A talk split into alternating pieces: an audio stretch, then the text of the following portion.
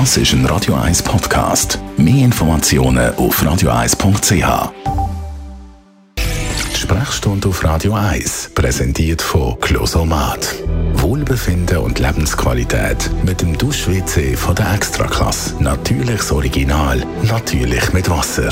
Closomat.ch Auch im Bereich der Gesundheit gibt es ja Sachen, wo man sich seit Generationen weiter erzählt, aber eigentlich stimmt das gar nicht wirklich. Zum Beispiel geht es um das Thema Haarwaschen und nachher Verrussen.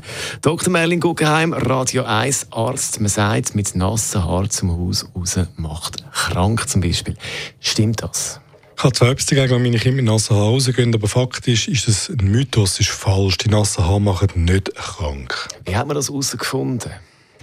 Unter dem Strich hat man ganz viele so Experimente gemacht mit nassen Menschen, mit und ohne Virenzusatz.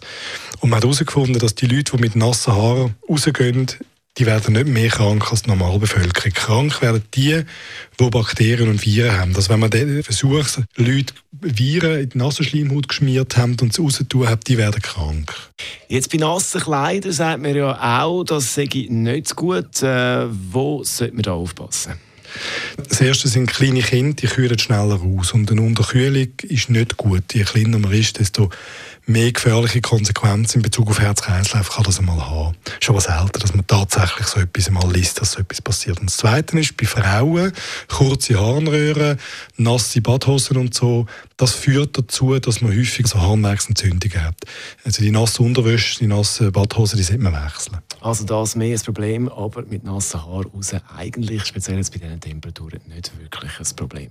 Das war der Dr. Merlin Guggenheim, Radio 1 Arzt. Das Ganze gibt es zum Nachlesen einmal auf radio1.ch. Radio 1